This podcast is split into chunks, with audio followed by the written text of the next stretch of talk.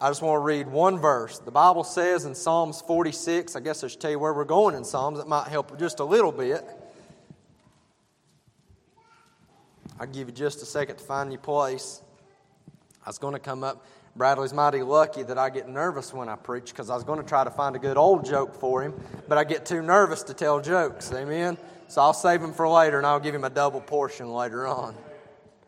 But Psalms 46 and verse 10, the Bible says, Be still and know that I am God. I'll be exalted among the heathen, I will be exalted in the earth. Let us pray. You most kind and gracious Heavenly Father, Lord, we thank you for the opportunity, God, to be in your house. Uh, Lord, I pray, God, for the next few moments, Lord, you just calm our nerves. Uh, God, Lord, you touch our lips and our mind, Lord, that we'd say nothing more, nothing less. God, Lord, I pray, God, Lord, that this would fall on good ground tonight. Uh, Lord, I pray this be to encourage and to help the brethren, God. Uh, Lord, in this day and time, Lord, we thank you for everything. Lord, we love you and we praise you. In Jesus' name I pray. Amen and amen. Uh, very familiar scripture. I find myself saying that so many times. Very familiar scripture, but we find ourselves here in, in chapter 46 and most people have heard, Be still and know that I am God. And we've heard it quoted. We've probably seen it on a bumper sticker somewhere. Uh, we've seen it on church signs somewhere. Uh, but sometimes I feel like we overlook that verse. I feel like we just read it and say, Be still and know that I'm God, and we just keep on trucking, but we forget what He said to do.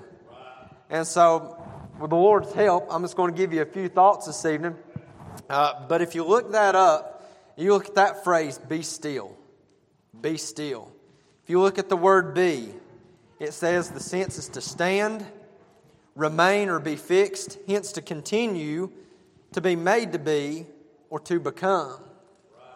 Now, if you look at the word still, it says to stop as motion or agitation, to check or restrain, or to make quiet. And so, as I began to read this verse, I got to thinking about some things. And I'm going to read you a few verses and then I'll get into the, to the message. But I got thinking about Matthew uh, chapter 6 and verse 6. It says, But thou, when thou prayest, enter into thy closet, and when thou hast shut thy door, pray to thy Father which is in secret. And thy Father which seeth in secret shall reward thee openly. So we see somebody getting still in their secret place. They were getting quiet and praying in their secret place. Go somewhere else again, just bear with me for just a minute. First Kings chapter 19. Uh, we all know the story of Elijah. Elijah is probably one, one of the more uh, infamous people in the Bible. But it says there in chapter 19, verse 11, it says, And he said, Go forth and stand upon the mount before the Lord. And behold, the Lord passed by. And a great and strong wind rent the mountains and brake in pieces and rocks before the Lord. But the Lord was not in the wind, and after the wind, an earthquake. But the Lord was not in the earthquake, and earthquake, and after the earthquake, a fire. But the Lord was not in the fire. And after the fire, a still small voice. And it was so when Elijah heard it that he wrapped his face in his mantle, and he went out and stood at the entering of the cave. And behold, there came a voice unto him and said, What doest thou here, Elijah?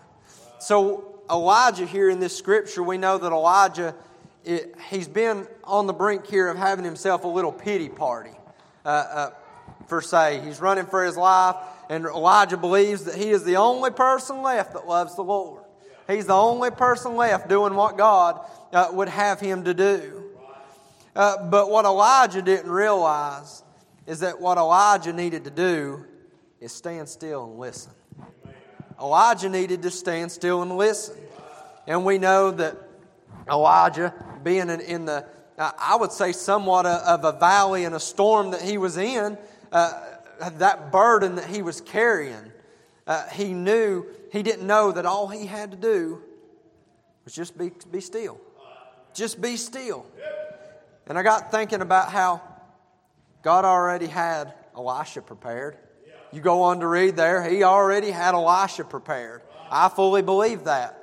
Elijah didn't know that, but God did. All Elijah had to do was be still. So I got to looking and I got thinking about this again. Be still. Be still and know that I am God. I got thinking about uh, me and Elias. I like to, I, mean, I like to take Elias. He likes to go out in the woods. The kid would live outside if you would let him. He'd live outside. He wants to be outside all the time. He does not want to be inside, uh, cooped up. And so I decided last year, I told Tara, I said, he would always ask me, Dad, will you take me deer hunting? Can I go hunting with you? Can I go hunting with you? And I finally told Tara, I said, well, I'm going to take him hunting with me. I'm going to take him with me. And so we get, I get him all garbed up, and we get to walking down in the woods. And you know, the whole way we're going into the woods, he's going, Hey, Dad, are we going to kill a deer? I said, Well, son, if you keep yelling like that, we're not going to. And so as we continue to go on and, and we go on down there and we get in the ground blind, I say, Now you got to be really quiet. You got to be really quiet, okay? Okay, I'll be as quiet as I can be. And then, you know, the next few minutes, you hear a wrapper rattling. He had to break out the Debbie cakes. And so before it was over, I'd already texted Tara and I said, if there's anything within a hundred miles of us, it's done hurt us and it's done long gone by now. But uh, one thing I would say to him is, son, be still. Be still. Them legs would go to kicking, kicking the leaves. You'd hear, son, be still. Be still. And, and as God began to deal with me on this verse, I thought, man, God is to us like we are our kids so many times. And I wondered if, you bear with me here, but I wondered, I thought, man, I really hope I don't annoy the Lord like my kid annoys me sometimes when he won't be still. But I thought, man, of all the times that I tell him, Son, you got to be still. Son, just be quiet. Son, listen to me. How many times has God told us that? How many times has the Lord directed us and said, If you'll just be still, I'll talk to you. If you'll just be still, Gabe, I've got an answer for you if you'll listen. But we don't. And so many, often, so many times, we're doing so much and got so much going on that we cannot hear what He is trying to tell us. And the Bible, you know, it's very simple. I told him in Sunday school for two weeks in a row here. We was talking about it, and I made the comment, what happened to just simple Bible preaching anymore? That's about all. If you're looking for something deep, you're in the wrong place. If you got me preaching, all I know is simple Bible preaching. But he says, Be still and know that I am God. So I got to thinking, there, I only got two things here, but I got to thinking about a couple things that we can achieve by just being still and knowing that He's God. So if we're going to be still and know that He's God, it's going to allow us to hear His voice. It's going to allow us to hear His voice. If I got up here and started started preaching, and I kept preaching right now, and Bradley come up here and he started preaching another message, and we were preaching different messages at the same time, Yins wouldn't hear anything either one of us was saying. Yins would look at it and say, I don't know what's going on. I don't know who's saying what. I don't know what the point of either message is. You might catch a word here, you might catch a word there, but you'd never understand the fullness of the message. How many times does God try to tell us something, but we're too busy talking or we're too busy doing our own thing to hear what He's trying to tell us? You know, we'd prevent ourselves, or at least I would, I'd prevent myself from a lot of trouble and heartache if I'd just be still and listen.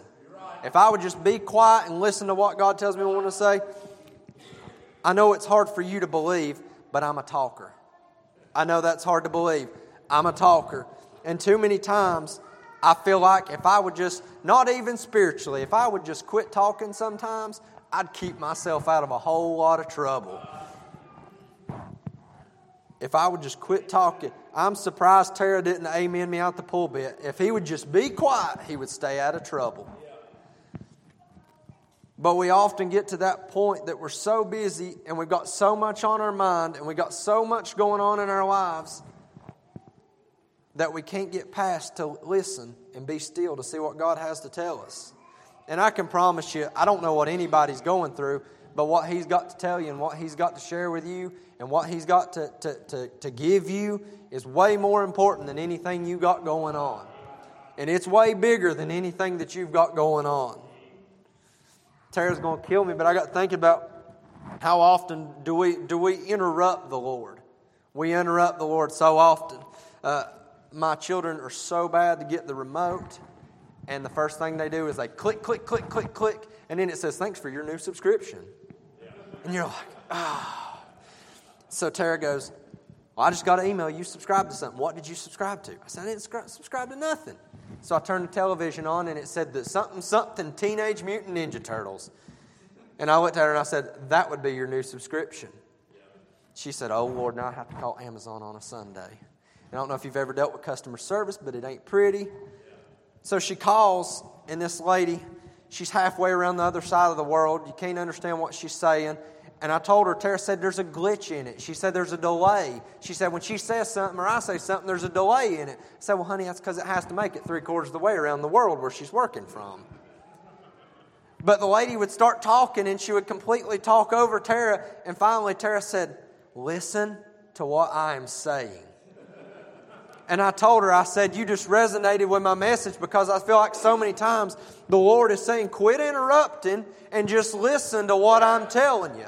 Quit interrupting and just listen to what I have to teach you. Listen to what I have to give to you. As a preacher, that resonates. If a lot of times I would just hush and listen that God could give me something for the people, God would give me that extra boost that I need each and every day if I would just be still. Just be still. Not only does it allow us to hear His voice, but it allows us to stay in His way. To stay in His way. No doubt about it, if I went around every single person here and I said, Billy, you want to be in the will of God? Absolutely. Neil, you want to be in the will of God? Marvin, you want to be in the will of God? Reagan, you want to be in the will of God? Absolutely. Each one of us would say, Absolutely. I want to be right in the smack dab middle. But I feel like sometimes we're scared of His will, so we don't get still and listen. Yeah. I was reading behind a commentator, he said, he said, We're often so scared of what God wants to use us for that we won't listen to what He has to say.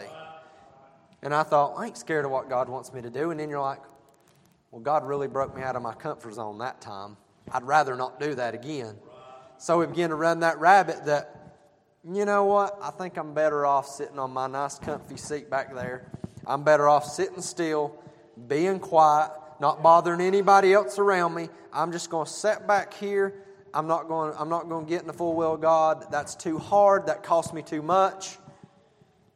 But I'm telling you, if we'll be still and listen to God, He'll show you the full will of God.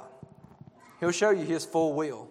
I thought about what the gentleman preaching the other, the other evening said. Those people that say, I've been looking for the will of God for 40 years of my life. He said, I don't buy it. I don't either. I agree with that. I believe God's got a purpose and a will for each and every one of us. But it's going to be us listening to Him to figure it out. We ain't just going to have an epiphany one day and say, I think I know what I'm going to do now. No, it's ordered by God's hand. You remember the message this morning?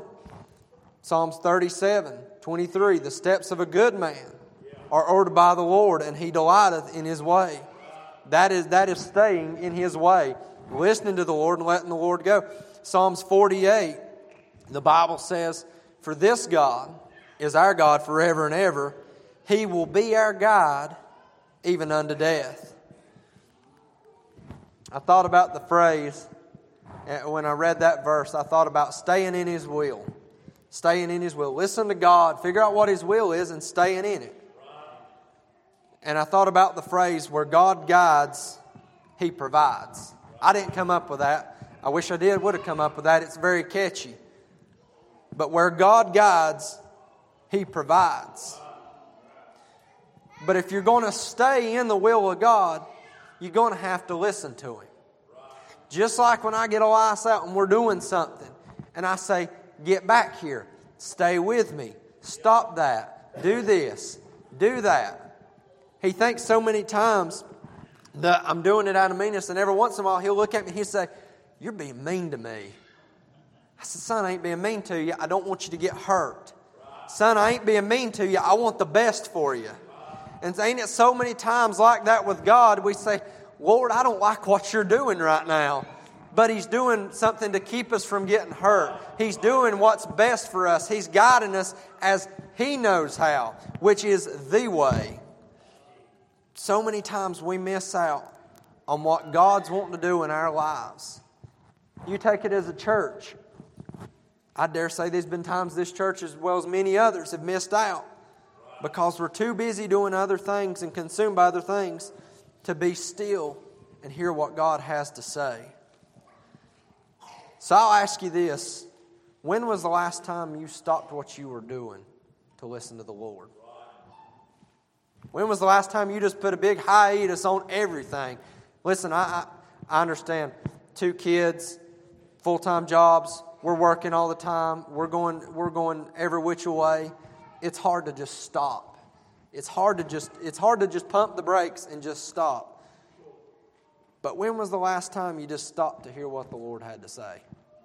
Not telling the Lord what you needed or what you wanted, but stop to see what the Lord had to say. Don't miss out on what God wants to do in your life. Don't miss out on where God's wanting to take you because you're too busy talking and not listening.